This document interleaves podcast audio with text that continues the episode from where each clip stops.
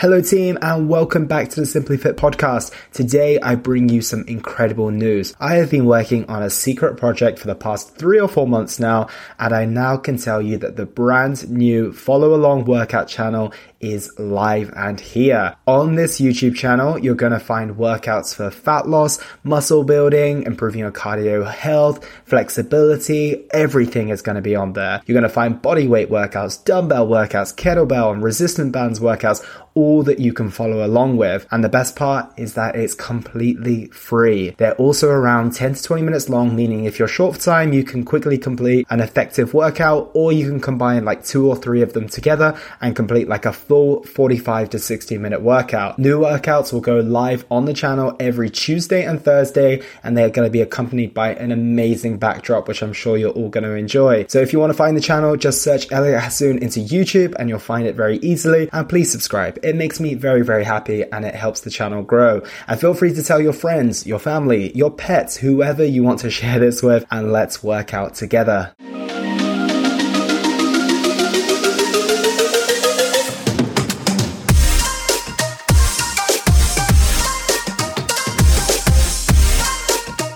Hello, team, and welcome to episode 261 of the Simply Fit podcast. In today's episode, I have the pleasure of speaking with Thomas Midgley. Thomas is a behavior and cognitive psychotherapist, a specialized eating disorder dietitian, and director of the Body Image Treatment Clinic based on Harley Street in London. Today's episode is a personal favorite of mine. Tom offers some incredible wisdom on self esteem, self confidence, and mindset that I've really not heard of before. If you found yourself in a battle with your inner critic, have tendencies towards perfectionism or can't seem to get out of the mindset of constant comparison to those around you in the real world or online, then this episode is for you. In this episode, you can expect to learn how you can thrive and reach your goals whilst offering yourself compassion instead of criticizing yourself in the process, how to navigate the world of social media to maintain your mental well being, along with Tom's perspective on whether he's optimistic about the improvements of our collective well being and what we can do to move in the right direction, along with so much more. So, without further ado, Thomas Midgley. Thomas Midgley, welcome to the show. How are you today? Uh, really good, really good. And thank you for having me, Elliot. The pleasure is mine. I'm looking forward to speaking with you today. I heard you on another podcast, which really spiked my curiosity. So I'm excited to dive into it today. But for those who might have not come across yourself before, can you explain a little bit about yourself, who you are, and what it is that you do? Yeah, my name's Tom Midgley. I am the founding director at the Body Image Treatment Clinic on Harley Street in London. I'm also a behavior and cognitive schema and compassion focused psychotherapist and eating disorders dietitian. What that gobbledygook basically means is, is I'm a trained CBT therapist, which means that if you kind of use a computer analogy in that sometimes people present and what you really need to do is more of a a factory setting reboot and kind of more manualized CBT or CBT kind of does that. As long as the factory reset the individuals have is basically free from bugs and highly effective. But around 60%, or sorry, 40% of the population you take them back to factory settings and what, what you take them back to isn't something that's very pleasant for that individual. There may be and it's then you kind of use other types of treatments such as schema therapy and compassion focused therapy which really look at kind of attachments, evolutionary psychology, and really it's more of a kind of a fixing bugs or even a, a, reprogram or, you know, so you're kind of not just dealing with recent here and now symptoms, you're really dealing with some of the historical underlying causes of those elements. So that's kind of roughly what those that, that gobbledygook means. And I'm also a, a specialist eating disorders dietitian, which, which is kind of the gold standard in nutrition, but my speciality is very much within the field of eating disorders now with that profession. Sure, perfect. And I think we're going to dive deeper on that in just a moment. But I want to go back to the factory settings. I've never thought about it before from the perspective that CBT could take you back to a place when you do have that factory reset button that might not be as productive as we might think, because obviously the new software that goes in has to be in line with where we want to go, right? So, what's the difference between those who get the helpful software update and maybe those who are left their own devices and might download a few anti, like yeah, a few viruses along the way to keep the computer analogy? I mean, it's that is a big question, and we can delve into that a little bit. Fundamentally, our personalities are born out of the combination of our genetics and our early childhood experiences, uh, particularly the first six to eight years. And it's within there that we do, we develop our sense of intrinsic confidence. Now, there are certain things that all human beings need in order to thrive and certain things not to happen for those to thrive. People tend to focus on you know, it's easy to see when someone has had something traumatic occur, it's easy to see, oh, that's why they're struggling. But actually, it's the stuff that the unmet needs, which tend to be much more common, and people don't normally know that they're missing until you can actually assess and see that. And it's really the combination of the two that leads someone to struggle, typically psychologically or with mental health. So you've got some people that might go through appalling trauma, but are relatively resilient based on their experiences and in part their genetics, but uh, a lot of those early experiences. Uh, whereas you've got others that might go through kind of what we call small t traumas, which are kind of more challenging life events, but those life events are enough to overwhelm those individuals because of what resources they have available to deal with difficult emotions and difficult situations. It's within those early years and that we're kind of looking at a lot. And I'll touch more on that because it really is a way of kind of helping us understand. So, the way I tend to explain this a little bit is that if you have all of those needs met in childhood, and really a lot of those needs are based around a childhood where individuals are taking a focused interest in you as a person outside of achievement. So, taking the time to value and help you feel valued and understood outside of whether you win, lose, do well at school or not. Ask your opinions, talk about emotions and feelings so that you feel intrinsically valued in spite of what you do and just for being you. That's the cornerstone, probably the primary cornerstone of what creates our intrinsic sense of value.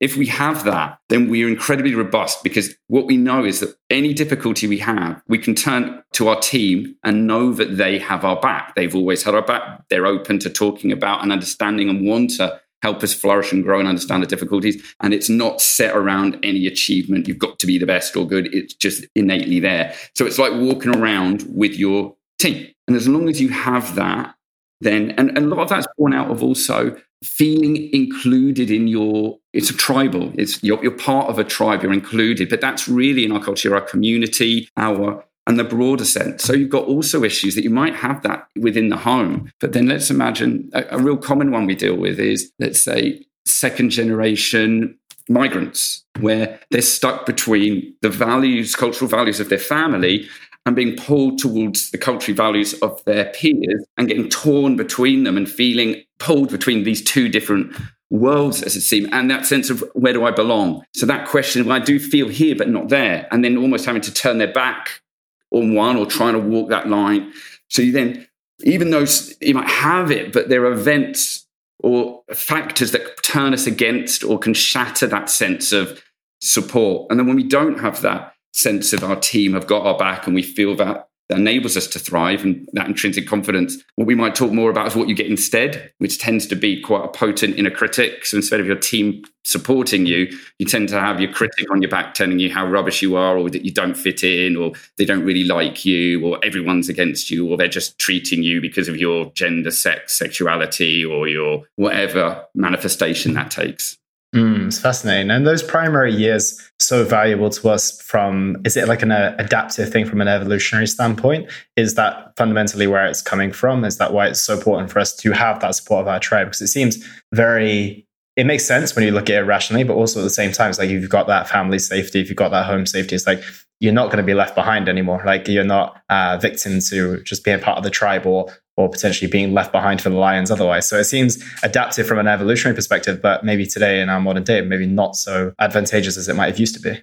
Oh no, it's the opposite. What we've got is you can also look at it. There's a nice study you can almost look at the Romanian orphanages in the 90s. I'll explain just some basics of psychology that's kind of helpful to kind of understand. We call it a three systems model. And one is that in terms of evolution, we all have an active threat system. Our active threat system is what people kind of think of as distressing emotions, typically. Things like anxiety, sadness, shame, guilt, anger. And we've evolved these to act like a big stick to make us react to threat in a way to have a survival advantage. E.g., if you're standing in a road and a bus is driving towards you, your anxiety hits you like a stick until you get out of the way. Those that don't get out the way don't have a survival have a survival disadvantage and they and they don't get to live or pass their genes on. We also have a secondary system which we call the resource system or drive system. And that's where we kind of almost have a carrot. And that's where we're incentivized to do certain things to give us a sense of purpose. And if you imagine historically, those that get up early purposefully to find resources, find food, find shelter, make friends, find a mate are going to have a evolutionary survival advantage over those that don't. So we also have that, and that's driven by the sense of we get a sense of extreme euphoria on purpose. So what gets us up to do stuff? What gets us to the gym? What gets us to work? That sense of thriving. Yes, I'm purposeful. That's that affiliate, that kind of drive system. Now, most, uh, our culture really focuses on those two, and almost says one is good and bad. But in reality, there's a third system which we're talking about now, which is more important, which is the affiliative system. If you have a child and you give reduce their sense of threat and you know, feed them and nourish them and give them an education, but you give them no sense of community or value outside of that, then, like the Romanian orphanages, you end up with a very damaged individual. Because what we really need is the thing with that drive system, most of it is external validation. It's competing, comparing. How do I compare to how I want to be, which is how do I compare to the aspirational ideals of my culture? How do I compare to my peers? What's my grade? And it's very fickle. We call it self. It's really the main element of self esteem. We only feel it when we're winning and setting higher and higher standards. The second we achieve or we don't meet those standards, we then collapse back into that sense of threat. Our intrinsic sense of value comes externally to that. And it's really that sense of have I learned to feel valued, loved, and respected just for being me within my culture and my community? Which is why, as our culture now, we have this huge focus, which is brilliant on why aren't we treating everybody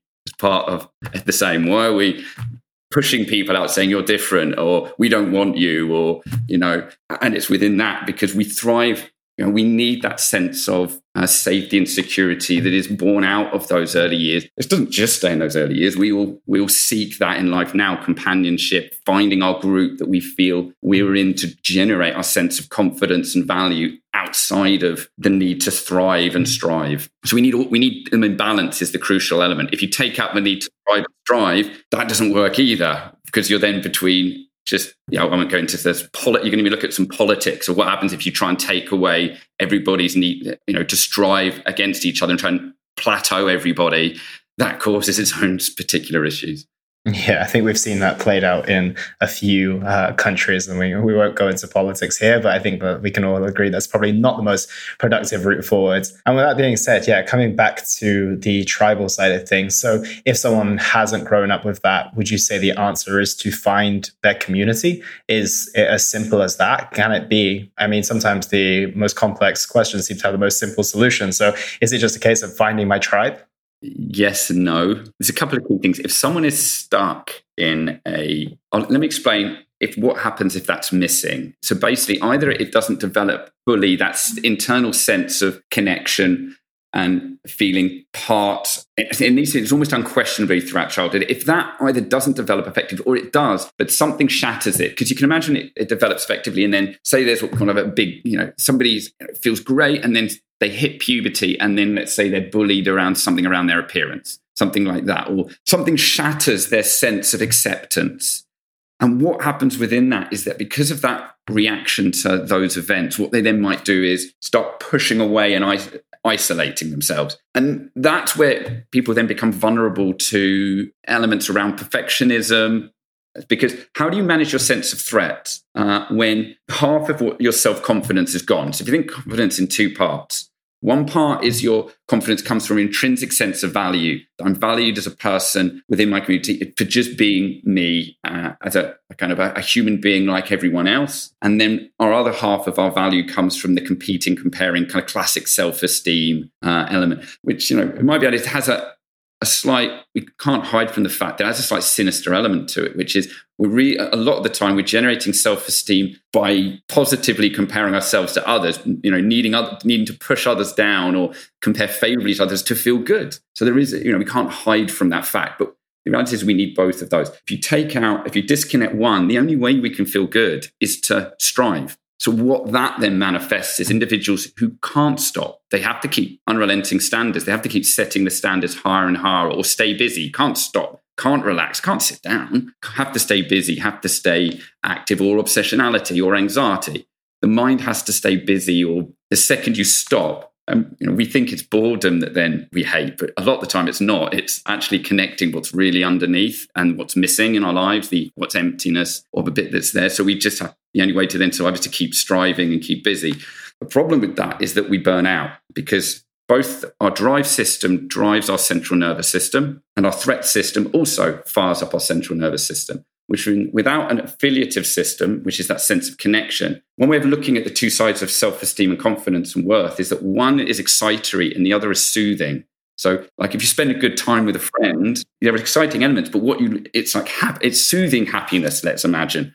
Whereas you can do exciting stuff, which is excitable. If you take out that soothing element, then you've got no way to calm down. So, what that means people vulnerable to is other strategies that numb, cut off, and get us away from threat and strife. So, those that are busy, busy, busy, busy, they have to find a way of then, without a healthy way of cutting off. And that then leaves them vulnerable to procrastination, depression, binge eating, substance abuse, self harm to uh, is part of that avoidance strategies that can lead that and depression. We need to think we think about depression as a disease but it's actually an evolutionary derived strategy to survive. You know i won't go into it too much now but so actually it's a way of switching off from that busy busy busy busy scared busy busy busy busy busy and then needing a way of shutting down so a lot of what we deal with is individuals who have, let's say, thrived to some extent, which you might have elite athletes or leaders in business, or but what slowly happens is they develop these unhelpful ways of managing that can lead into substance abuse or binge eating or procrastination or this kind of all or nothing. When they're not winning, they they then collapse and it all falls apart because it's all in essence the foundations it's built on are not solid and without that solid foundation yeah you can keep striving but for those, if it's coming from a place of fear and threat, then when it stops, you're only going to then end up in a very dark place.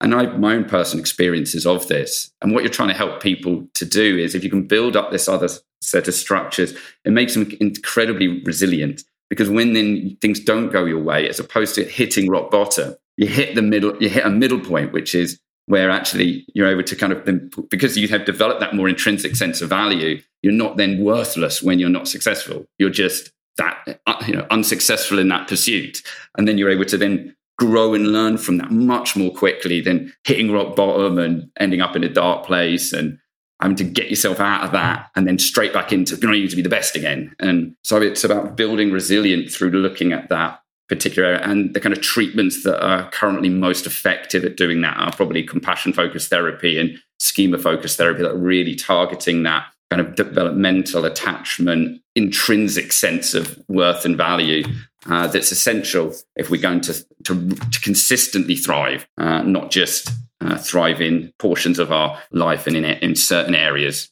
Yeah, it's fascinating you say that. And I'm interested to hear your experience with the clients you've worked with because I've always had this back and forth for myself about the value of the inner critic, the value of choosing the stick over the carrot. Because if you do look at the most highlighted sets of individuals, the athletes, the musicians, the people who thrive and perform at their best, they're all, you know, applauded with all of this praise. And then obviously things maybe turn a little bit south later down in down the line. But, you know, you'll have people like Michael Jordan who will, you know, reflect on his life and says he regrets nothing. But if you watch his latest documentary, he looks pretty miserable.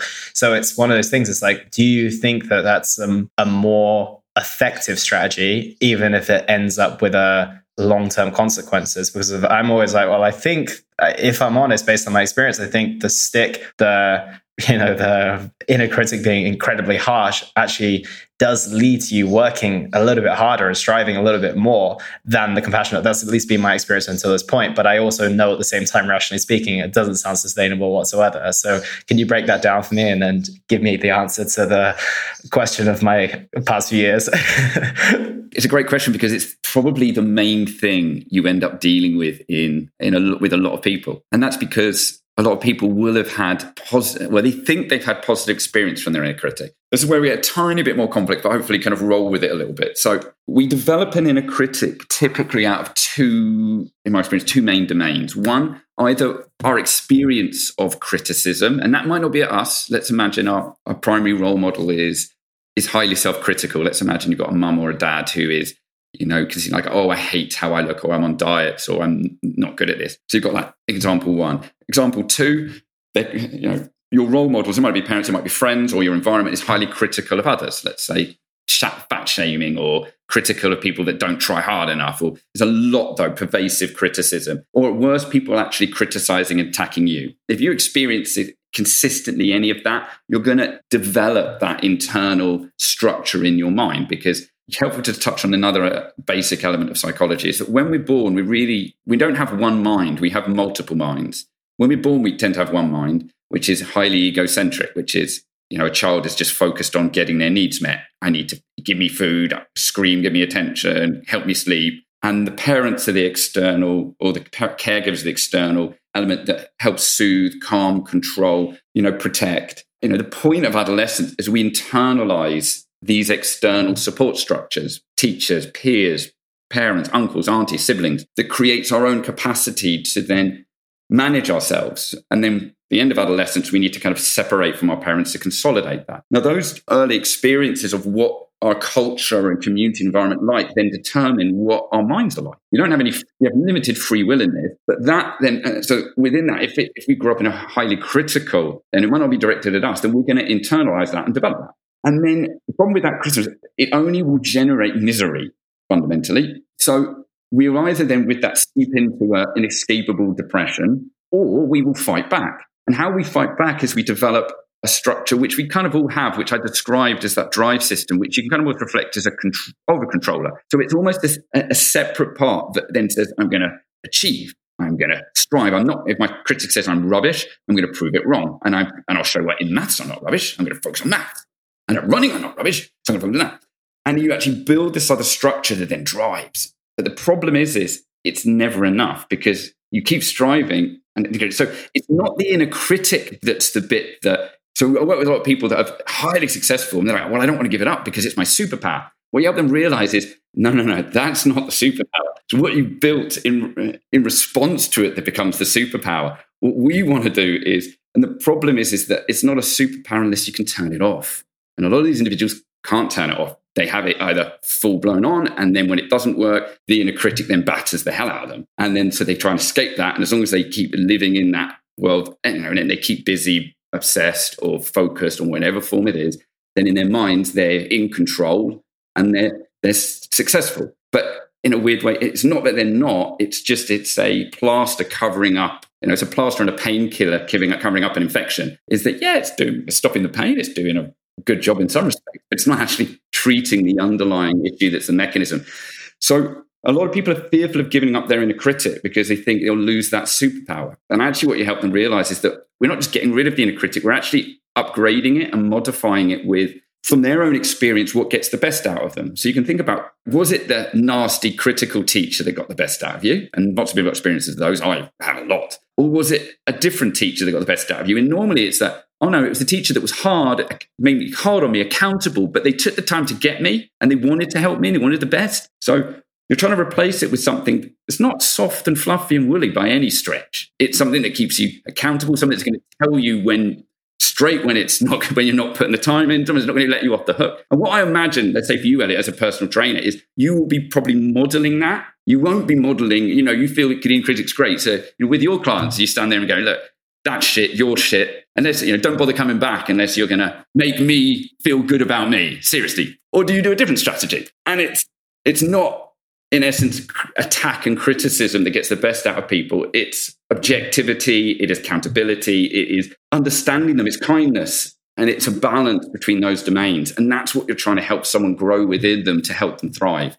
Uh, and most people fear that you'll take it away and leave them with some wet flannel, like, oh, everything's great. Oh, you're fabulous. No, it will be fine. Just roll with it. Or cheerleader. Yeah, you're great. You're great. Oh, it's going to be brilliant. No, it's, uh, it's about helping develop what gets the best out of you that enables you to thrive and building that. To kind of move away to something a bit more complex, it's also that that you want to build because when you want to help people who've been through difficult situations and trauma and challenging life events, the problem you've got is that unless you build that first, this is the mistake a lot of clinicians and therapists make, when you just take them back to dealing with that trauma, they end up dealing with it with their own inner critics and their own uh, what they've developed out of it. So you're putting them back in a scenario that is highly traumatic for them, and you're leaving them there with this inner critic that's beating the hell out of them. And unless you change that first, which is a lot of what you're doing within compassion focused therapy, is you're building a structure so that when they then have the courage to go and face their challenges in life, they're there with their team now. So they're taking on that right. And if they're there with their team, that intrinsic confidence, I know I'm living a life that is in line with my values. I can feel that within me. I can grow through that. And it's not they're there with their inner critic to say, yeah, it was all your fault. Yeah, you deserve that to happen. Yeah, if you hadn't done that, then this wouldn't have happened. And, you know, and feeling that huge shame and elements that kind of are intrinsic to that. So it's kind of back to that. I don't know, we were talking about that computer analogy, You've probably gone a bit deeper, but hopefully you can get a bit of a sense that uh, what I mean by factory settings. If that factory settings, you're there and you you have that through early childhood and adolescence. You had your team, and that's been unquestioned. So when you struggle, you you automatically go to people. Then if you've got that, then you're fine. If you're someone that struggles and what you do is go in on yourself and you don't tell people and you try and deal with it yourself, then more often than not, then you're probably more aligned with those and you've got a powerful inner critic, and you're probably more in that other camp, so to speak. Yeah, absolutely. No, it's fascinating. I've never heard someone talk about because it is always, oh, you need to go back to the very beginning, find out the root cause, and you know, go deal with those demons. But you forget that it's not just you going there with your rational adult mind; is that you're going there with your inner critic, and you probably, yeah, using the set of skills you've got today. But then you also trigger the little boy or little girl that was emotionally damaged at that time. So you've got a whole party of people who are not fit to deal with that situation, right? And that's exactly it we like to think we're the full wisdom and adulthood that we have available to us. But actually, you know, an easy way I to check in with a client on who's actually appraising what's going on for you is to kind of ask them, you know, if, if, it was a loved one in that situation, what would you want them to do? How would you support them? What would you advise? And compare that to what you're advising you. I mean, I do it as a dietitian when I get people to develop a, a diet plan for themselves first thing I get them to develop a diet plan for a goddaughter or fictitious or their own daughter or someone they care about or son who is that let's say an adolescent and they'll go oh yes for breakfast I'll give them this and I'll do this this this this, this. and go great brilliant that's what you would do and the timings and fantastic and that helps me assess somebody's nutritional knowledge and then ask them right I want you to do a diet plan for you and write that down oh, I won't eat breakfast and uh, I won't do that. And yeah, and then I'm going to be carb free all the rest of the day. And then I'm going to do this. You're like, right, why? and because it for the person they care, they've used their value, don't they realize, well, oh, because I set different standards for me, or because this, this, and this. And it's they're not their wisdom and well, is just gone straight out the window. And it's another part of them that with different motives and different intentions that really aren't helpful in line with their values that are there. And then you try and get them to bridge that gap. Right, why is that difference? And where do we start? So actually getting them to develop it. And if there are gaps in their insight and knowledge, then you just deal with that. That helps people then move forward. So you kind of work within that format, work with with them as opposed to a teacher role, which in my experience I kind of moved away from a long time ago for different reasons. It's really interesting because of you find that the majority of the time they have the answers within them. Like you said, you just need to apply the context to someone else that they care about. I heard that quote a while ago that sat with me. I was like, treat yourself like a friend that you're aiming to help.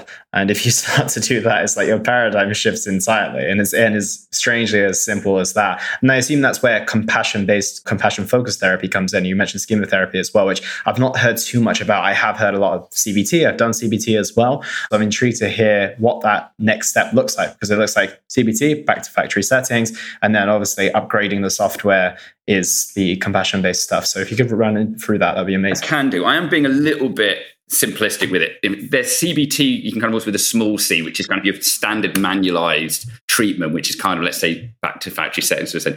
But within CBT is a much broader, CBT more broadly is looking at a treatment that is fits in certain elements. One, it has to be evidence-based, evidence informed, which means you work in typically in chunks and then you check, are you actually being effective?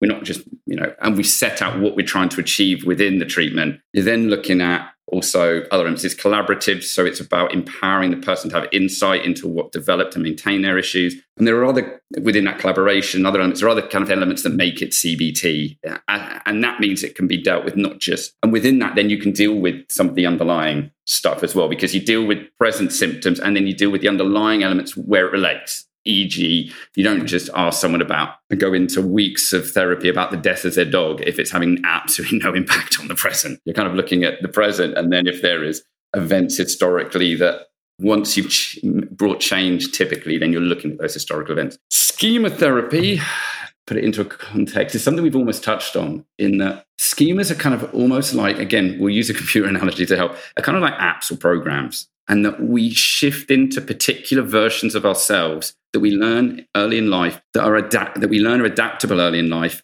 to manage that scenario. And our mind automatically shifts loads of times through the day between these different versions of ourselves. None of them are fake and false. They're just enhanced or reduced. So, for example, when I'm at work, I'm, I'm work Tom. Now, within that, I talk in a particular way.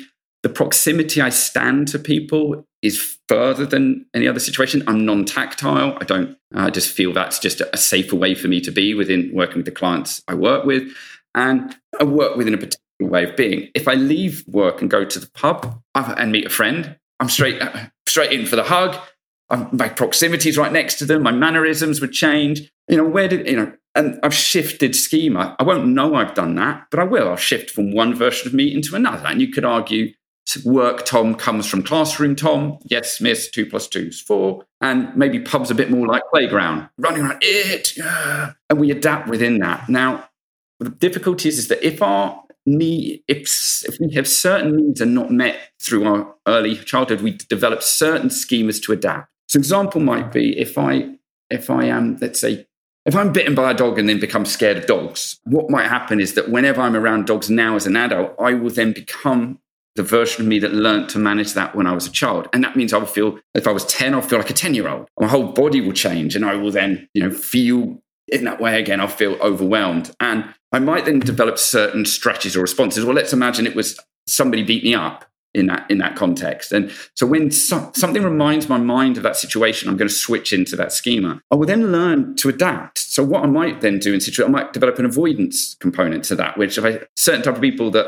my mind picks up, and a lot of this is done at a subconscious level, and I'll switch into that. I'll then be avoidant of them because of that person. I might then adapt in another way also to compensate. So what I might do is because I feel vulnerable, I might start steroids and pumping iron to feel big. Or am I might try to walk around looking double hard and buy a big dog, you know, to try and compensate so people don't want to attack me. Sadly, the, you know, and this might be adaptable at some point in my life. Otherwise, I wouldn't necessarily do that. Problem with is that as we grow older, what we might find is if I did use those strategies, what we might find is that most people avoid me and I might learn that actually people are untrustworthy. And then the people that do engage me think they're even harder with bigger dogs and they want to fight. And it just reconfirms my point there into my schema that you can't trust people and you need to be strong and hard. And you end up with these maladaptive schemas. And I, have kind of I've done an extreme version there, but possibly not that extreme for a lot of individuals that are not uh, the adversity we go through and our sense of support and other elements within that then form the basis of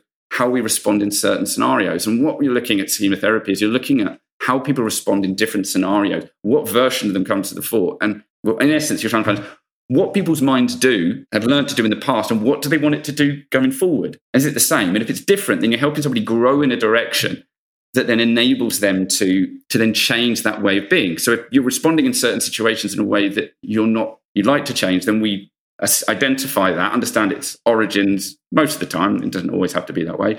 And then we tackle it, and we tackle it in several different ways. One, we use imagery so that you can, in a more safe, controlled environment, you can play out situations and, and practice how you want to be, how you respond with your team if we need, if that's required, and you build that up first. Managing your inner critic if that's required, and then practicing that, and then you then do exactly, and you practice that in built up situations in real life. And it's exactly what you do when working with elite athletes. So if I was working with an elite athlete who was, let's say, kept struggling, kept losing finals, what you would then practice doing is going through imagery, is actually helping them go through different imagery based scenarios where they practice different situations where they would come back and manage those different scenarios. And they'd practice it thousands and thousands of times in their head. So when actually it happens in real life, actually, you know, they're able to follow a path that they've done a thousand times. So they've won a thousand tennis finals before they've actually through all different adversity before they actually end up going into the final and actually managing those scenarios. So it's adaptable in different ways. But fundamentally, whoever you, whether you're someone who struggles with mental health issues or not, it's still a way of assessing where your strengths lies, where your vulnerability lies, and then help build on your strengths, but also work on your vulnerabilities to keep you moving in a value-based direction. Because the bit that most people don't realize is that on most of our strategies for managing life as an adult were developed with the insight and wisdom and experiences of a child. And if you were lucky and they were highly adaptable because you became sociable and trusting,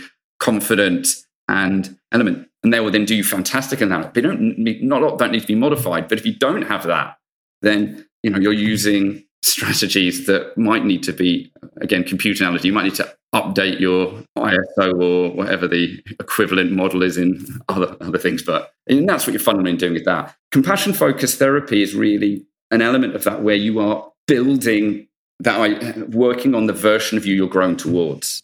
And it's looking at how do I get the best out of me who do I want to be and what does that look like? And you're building that and working on that very much within that model. And the, and the models, in some respects, cross over quite a, in a similar way. You know, you can use a lot of imagery to kind of build that sense of intrinsic value where that's missing. Managing shame in a criticism is, is what it's developed and focused for. Uh, the issue with it is that a lot of people have an issue with the term compassion. It's quite misunderstood. Compassion at its core first means facing distress and feelings albeit that with others or ourselves. So fundamentally, it takes courage where our brains are, have evolved to avoid threat and find the fastest way to run away. And like we talked about the threat, you know, the, the distress big stick. So what you've actually got to do is face that big stick, look at the big stick and actually manage that and go, eh, you're not being helpful uh, here, face that threat, and then learn to then, how do I thrive in this? And move forward. So, it, in a weird way, it's op- the opposite of what most people think, which is it will let me off the hook if I'm compassionate, or it'll be soft, it'll be fluffy. A lot of the time, it's certainly none of those.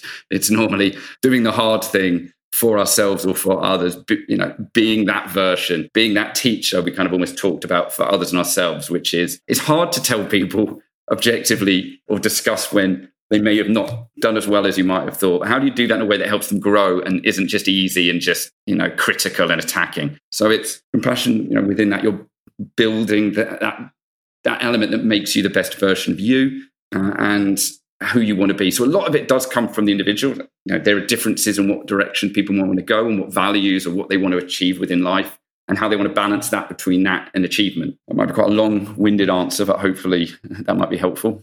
No, absolutely. And it just sounds like we're just trying to get to the place of being the most well rounded individual. And speaking of internal apps and then going to potential real external apps, I've noticed that you haven't got much of a presence on social media. And I'm very intrigued about that from a personal standpoint because I can imagine all of these things in terms of building our values, building our self esteem, and also the impact of our environment as well. And a lot of our environment is digital. It's not just in the work setting, it's not just in the pub at the moment. It's obviously online as well. So I'm intrigued first with the question is, is why you are not so present on social media and what your reasons personally behind that? And secondly, what impact is that having on us? And are there any practical ways in which we can make sure that we minimize the potential adverse effects that social media can have?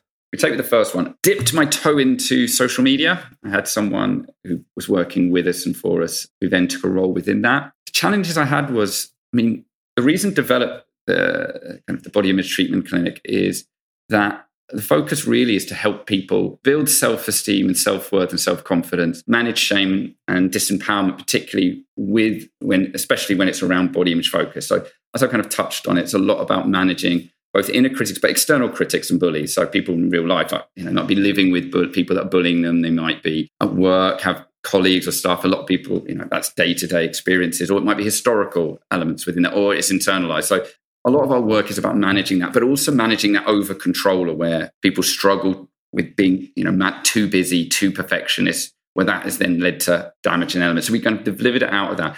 So the main real focus is, you know, it's actually helping individuals. Main issue over the last few years is then, especially under COVID, the difficulty was is we've as a clinic been incredibly busy and we've at times struggled to meet demand.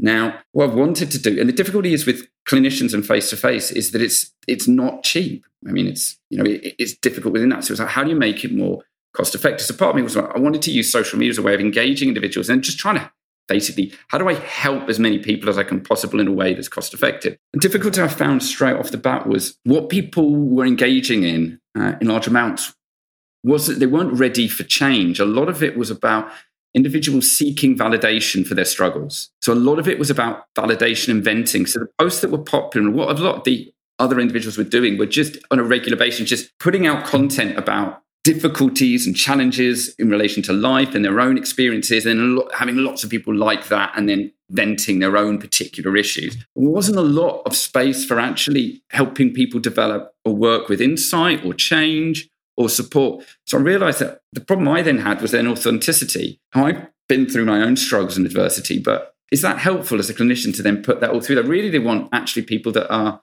experiencing their own issues in the here and now and they want to hear about their recovery or they want some you know within that and i struggled then with putting content i didn't want to put any content that was inauthentic that i didn't fully believe in and you know and was either heartfelt or i knew would be incredibly helpful so we were trying to engage people and see where that would go and realize that actually it's not a format where we were going to be able to effectively help people without putting a massive amount of time and effort into it for probably minimal amounts of actually being able to help people. So what I've actually put my energies into the last couple of years is I'm trying to, I've been developing an, an audiovisual treatment package, fundamentally a book that helps with a lot about managing potent, somebody individuals in a critic, managing that over control and striving element so that can they can learn to regulate that and turn that on and off to their advantage. And and particularly with then focus on body image when people struggle with uh, their body image either because they're too focused on it being amazing for them or the other way it's because the problem with with body image, it, like I talked about, it's a double edged sword. The more you love and focus on your body, the more you're going to loathe it when it's not where you want it to be. So it's the amount of energy you commit to it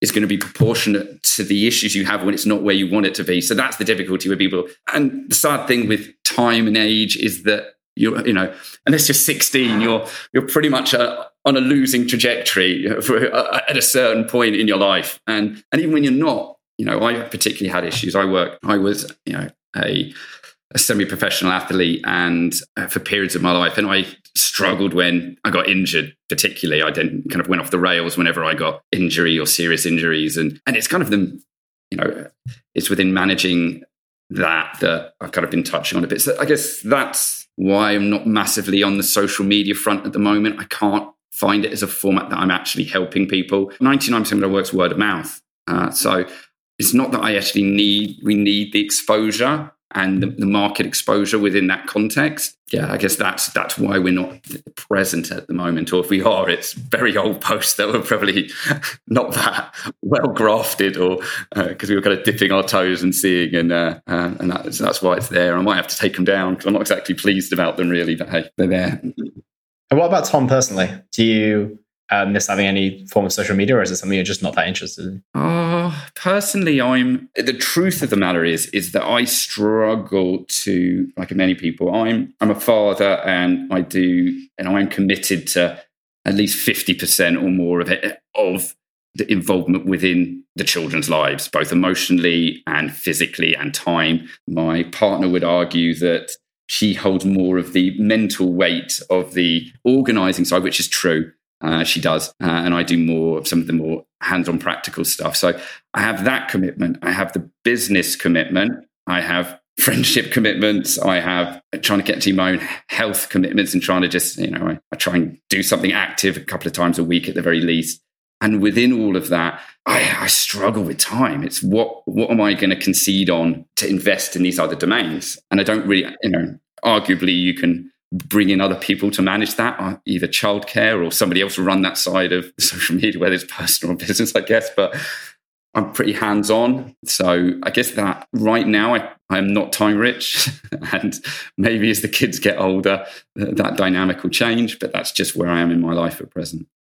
I think it's a great answer. I think it's, if I was to summarize your answer, you're busy living life you know and i think that's a, a, beautiful way to be. And if you can't fit it in right now it means you've got other priorities that go above that. So i think that's a great place to be. But as we know the large population of the world is on social media. So the second question earlier was how do we avoid some of the negative side effects of presence on social media given the fact that our digital environment if we are on the platform is somewhat just as important, if not for some younger children, I should imagine, even more important than their physical environment, which sounds scary to say out loud, but I think it is certainly the case with some people. It is. So if you actually we can link this back to stuff we've talked about, you know, what's essential for all of us as human beings is a sense of connection. We need to feel connected and valued and part of a, a community. Sadly, there's a, within that part of us, you know, there, you know, to feel connected within a tribe or part of a tribe and feel part of a, an us. Sadly, uh, for a lot of individuals, then it has to be a them. Otherwise, you don't feel part of an us,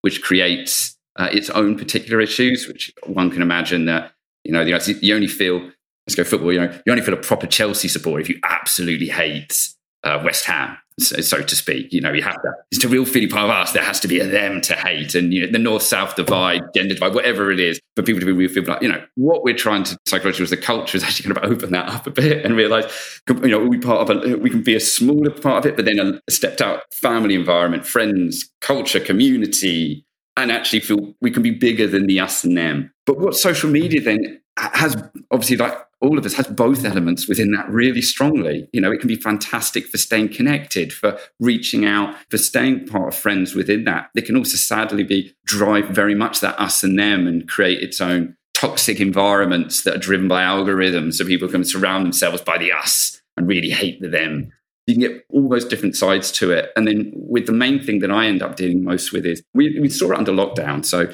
you know, I was had clients who were you know, using one hour of social media use, uh, like adolescents. And then under lockdown, typically it moved up to like three to four to five hours. And there's some good, pretty good research out there that shows anyone using more than three hours social media a day are just highly vulnerable to depression, anxiety, and mental health struggles. And the real toxic mix that we see is a lot about aspirational aesthetics. So what you'd hear as individuals, what are you spending those five hours on? And it really, a lot of it then moved into, well, I'm following my friends. And so what do your friends post? Oh, it's all, you know, it's all liking about how you look and, oh, you look great or what you're wearing is fantastic. I was like, do you ever comment on what they're doing? Oh, don't be, you know, oh, you're old. You have no idea. You know, you can't do that.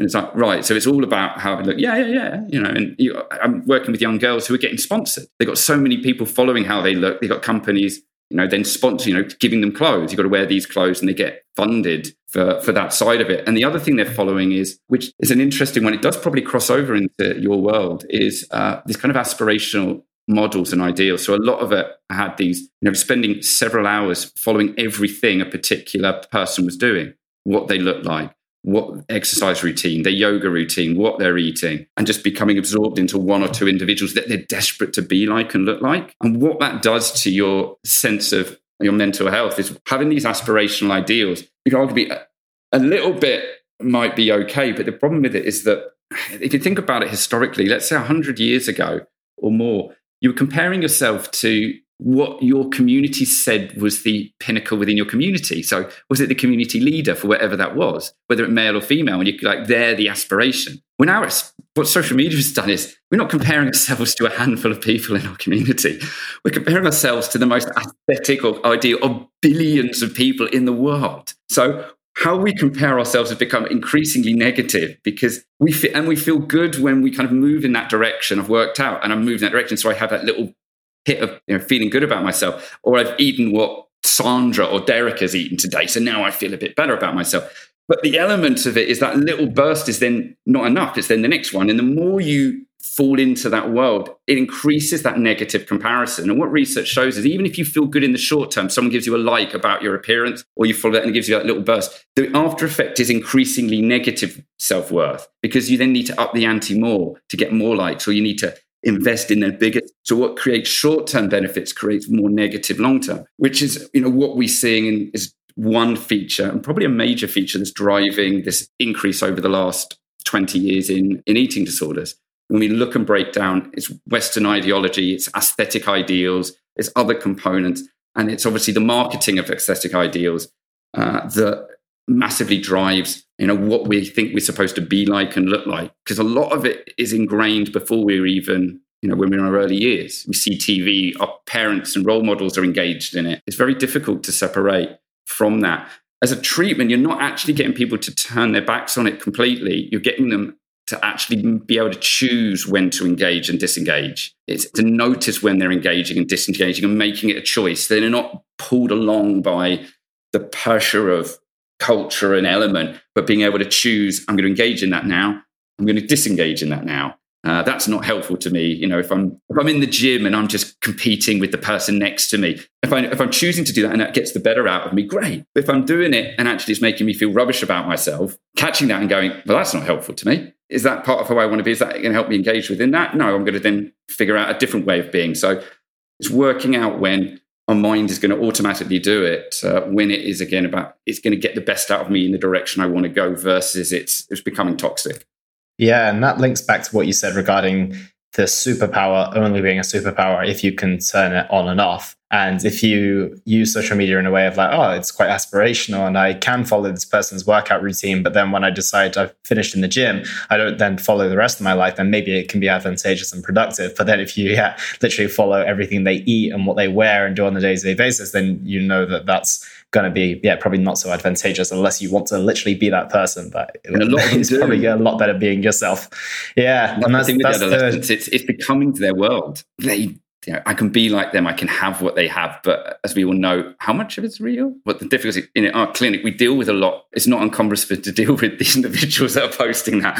So we do a lot of that. We get the, the real line that's going on underneath all of it. And it's that, you know, it's back to that striving, striving, striving, and then breaking down, striving, breaking down. So you're actually then managing a lot of those individuals. So it, yeah, it is being able to turn it on and off, choosing when to engage, choosing when, knowing where it's taking you, and uh, and having insight and and being able to pick those directions. So with that being said, you spend a lot of the time in the clinical practice and you spend a lot of time in the real world as well. You said you've got a family, you said you spend time in the pub and all this type of stuff. So you've got both perspectives of Tom who works with his clients and Tom who's just living his life as a, regular individual, right? So I'm intrigued to get your perspective on what your take is when it comes to the optimism you have around mental health collectively from like a nationwide perspective and a worldwide perspective. Because of I was recently speaking on the topic of health and fitness and thinking that I was fairly optimistic because I was like, I'm helping a lot of people. I'm seeing people get very engaged. I know there's a big community of people who are helping others in the health and fitness side of things. But then if you actually look outside, you see obesity rates climbing. You see, you know, all of these different things going on that suggest that it's quite the opposite. But because you're so engrossed in that world, it's kind of hard to take that bigger picture of you. So when it comes to mental health, are you fairly optimistic about the direction we're moving in, or do you feel that there's a lot more work to be done from that front? What's really good is that we're having more of the conversations. And through those conversations and being more open about it, there is the potential for things to get better. But as you've identified, in my experience, things aren't getting better. What we're actually getting is increasing polarization, but we're, we're becoming slightly more aware. In my clinical practice, probably over the last 15 years, the biggest shift that I've seen in terms of actually within the, the kind of some of the common domains is probably with sexuality. There does seem to be been a, a really positive shift. It, when I really noticed it was in 2013, working with adolescents, where there was a shift between attacking people who would come out as openly gay or questioning their sexuality would all have trauma experiences. From about 2013 onwards, there was a shift where I was working with adolescents who were openly talking about their sexuality or questioning sexuality and not having trauma based experiences. And actually, and a big shift, and that shift I've seen continue to grow so much to the point that it might sound odd for a lot of people. Heterosexual, as somebody defines it, is not my most common answer, probably these days when I assess people. 10 years ago, 99% of people write sexuality. Now, people are it's more ambiguous terms. It, it is not my, you know, heterosexual is not the most common thing that I write down. Now, whether it's because I work with different individuals who are have been through adversity or working with a lot of younger individuals as well as older ones. I don't know. Maybe it's because of the youth coming through and younger adults. There's a big shift there, but it's not that. So that for me has been a massive positive element. Seeing that that change. Have we seen changes in other areas, kind of gender based or racially based? Those elements. We're, we're, we're, talking about it. It looks like there is small amount. There, there are grassroots you know, you could see that they're going to be changing those domains. And where are we with some of the elements that drive, you know, people's confidence and courage and self-esteem and some of those other issues? And I guess the positive is that we're having conversations about it. Am, am I seeing lots of change? No, not not a lot. Little bits, little grassroots. And what we are seeing actually is polarizing. People kind of setting themselves in, struggling more. I'm either in the in group or the out group, and or I'm struggling with that more middle ground, that more moderate place, both in all domains of our lives. And you know, look at American politics. You know, it's it is the moderate element, that kind of having that ability to be in the middle and move and shift is becoming increasingly difficult for people. I'm probably getting it's beginning to talk well outside of my uh, educational and pay grade here, but yeah, it, uh, it's get you know, it can get quite big. But it is you know that's what I'm seeing both in my that's what I'm seeing in my clinical work. Really, that polarization, sadly. And the million dollar question, I'll try and keep this brief, not to throw another 20 minute topic at you. What's the answer? What do you see being the answer? If Tom was elected as prime minister tomorrow, what would he do? What would be the first rule of engagement? oh, wow. I, I tell you one that should be definitely there. And we're going to hear time and time again is that our schooling is a bit weird. And people talk about, you know, it's like, who does algebra? Where does algebra? Who's used algebra? Now, some people may, but it's like, why don't I actually learn about why, you know, my feelings? What are, what are emotions? Nobody, tell, nobody knows what emotions are. As a culture, people think emotions and feelings are the same thing. They're not. But people have no idea how their minds work. They have very little idea how their bodies work. The real basics of what make us us is completely never taught. People have no idea about that stuff. And yet we're made to do algebra or other elements that you kind of question why the hell are we teaching our kids that so it's kind of the basics of actually understanding about being a human and about raising humans and helping humans thrive is completely off the agenda and we do have a school system that is driven by needs to thrive and aspiration and, and goal setting and yes we need all of that and there is a movement more towards building that, that green system and community and helping kids thrive yes there is they're talking a lot about it but they're getting teachers who aren't trained in it to deliver it. And you ask the teachers, and they're like, I have no idea. A lot of the teachers, at any rate. And the ones that think they know are probably even more dangerous than the ones that know they don't know. So I guess one thing is actually, and it's part of the reason I'm doing this podcast, really, and some podcasts, it's just trying to get some of the basic messages out that people kind of reflect a little bit about stepping back and understanding why do I do what I do? Why does my mind want to do this? Why do I feel this? And get some insight into that. And then through that, maybe we can shift culturally the direction that we're that we're going with a, a lot of the, the struggles we're seeing. But As I said, there are grassroots. People are waking up to it, but is it really being converted into meaningful change? I think that's where the big question is. And I think a lot of the answer is no. A lot of it is talking the talk, acknowledging it, but not wanting to resource it or spend money or really commit to it or, you know, you know, not wanting to, if you've got a good thing going, not wanting to let people into that group type thing. So, I mean, there are lots of reasons behind it, but I think that's that's probably where a simple element where we start is actually how, you know how do we bring some of this stuff into edu- you know, basic education? Something with something is telling me that that would be a very good place to start.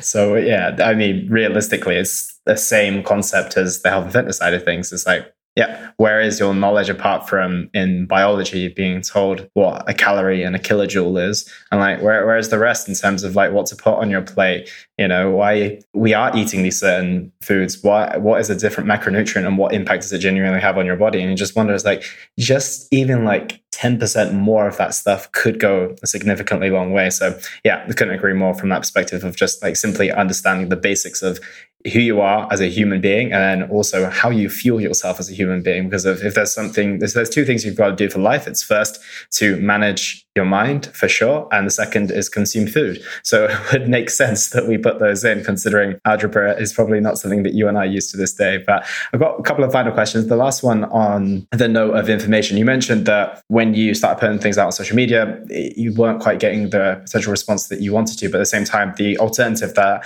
apart from the book that you mentioned you were creating is obviously going to therapy, and that might be a little bit out of some people's budget and their their ability to invest in that. So, is there any resources that you would send people in the direction of for those who maybe can't afford um, something like therapy or, or even access it? Because I know that's sometimes quite a challenge for a lot of people. Oh, it's a difficult. I'd love to say yes, but the the real answer to it is I've worked a, I've worked a long time in the NHS and it's a wonderful institution, but right now it's really only dealing with the extremes of those that are struggling. Yes, there you could for those for just general mental health, you've got IAPT services, which is fantastic. It stands for improved access to psychological therapies. There'll be a local one. You can call them up. You don't even need to go in, and they can help with some individuals that are kind of having some basic struggles in life, managing with mood, etc. And they can then signpost into other services. So that's a fantastic resource. The difficulty, though, we've found, especially with a lot of the issues with eating disorder and stuff, is access. We are completely inundated. A difficulty that, and the government are promising to throw money at it. They have been, they've thrown a little bit of child and adolescent services. But the challenge you've got is I've had this with expanding our team is that if you want a decent clinician, takes around, you know, you're talking about seven years to train somebody up to become an experienced, uh, well, not experienced, sorry, a clinician, to a, you know, to get to a grade that is a clinician. And I remember thinking, you know, I'd be a good clinician at that point, and then realizing that actually I was way off the mark. It really, in my experience, takes about another seven, six, seven to 10 years after that before you are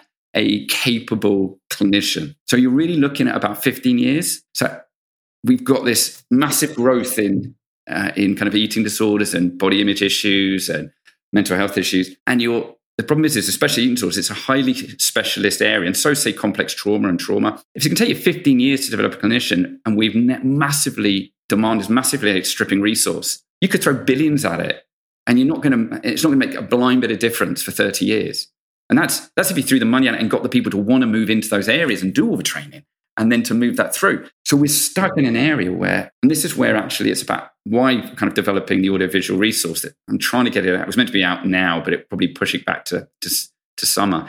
Is that how do you get something that's cost effective that people can engage in and get good good res- responses? A lot of work's now done online so people can access it much easier in the private sector. But the problem with the private sector is that, you know, in the NHS, actually it's probably more expensive. It costs the taxpayer probably more money than it than it does to see a, a, private clinician in the outpatient. It's so costly to, to run that it's it is expensive for individuals. But you, know, you might be surprised that a short amount of intervention can be incredibly effective. There are manualized models where you can get books and work through them, and they have you know good results depending on if it does fit with your uh, what you need. And then there are there are charities and governing bodies that are reputable and can guide people into certain resources. So, particularly for eating disorders, you've got the Beat charity. Body image wise, actually it's very thin on the ground. There's no, and that's why I'm trying to you know help within that industry. It's, there is not a lot of help there, and it does make people highly vulnerable to mental health issues if they if they commit a lot of their self esteem into their appearance.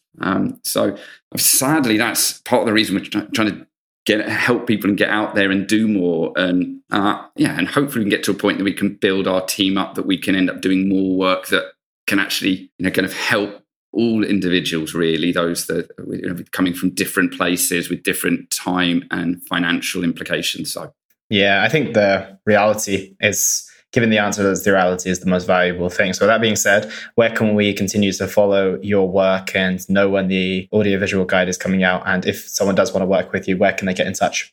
Yeah we've got a website uh, the body image treatment clinic uh, so you can have a look on there and yeah hopefully i'll have the uh, the package out in a couple of months' time that's on through there. And basically, your answer, it is worth individuals probably getting assessed and signposted. You know, it's probably the most cost-effective solution for people with us or whatever the you know the service that most suits those individuals are accessible. I said you can do online, and then once you kind of you get assessed, then you can be signposts. It might be like, actually, you can use this manual. You can work through that and then come back. So, or you can try these guys, or you could move into this direction, or these have got an audiovisual treatment that can help you with this. But obviously, you've got you need a clinician with experience to be able to assess and help somebody see and feedback and help them see what those issues are and how it fits together to kind of do that assessment and formulation and then you know and then signpost those individuals into you know services that in that way it can be much more helpful and cost effective and people can have that then insight and they can choose what to do with it so i guess that whether it's a, you know is finding a, a reputable reputable clinicians that can help you do that Perfect. Well, thank you so much for today, Tom. It's been a pleasure, and I'm sure that a lot of people who are going to listen to this are going to take value from the wisdom that you shared today. So maybe a short-term answer is to come on more podcasts as well. well, thank you so much for uh, for having me today. It's yeah, it's been great, and uh, I hope it's helpful to uh, your listeners. Absolutely. Thank you again, Tom. And that was the Simply Fit podcast. I hope you gained a huge amount of value from today's episode. I feel inspired to improve your health and well-being. Be sure to search for Simply Fit in Apple Podcasts, Google Podcasts, and Spotify, or anywhere else you get your podcast from. And go ahead and subscribe so you don't miss any future episodes. Also, if you like the episode, please don't forget to give it a five star rating. I'd love to hear your feedback or any questions you have. So reach out to me on social media. You'll find me on Facebook and Instagram at Elliot Hasoon. Thank you so much for listening, and I look forward to talking with you all on the next one.